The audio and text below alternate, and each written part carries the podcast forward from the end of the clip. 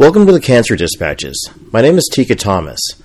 This is a documentary podcast inspired by my mom's experiences with breast cancer.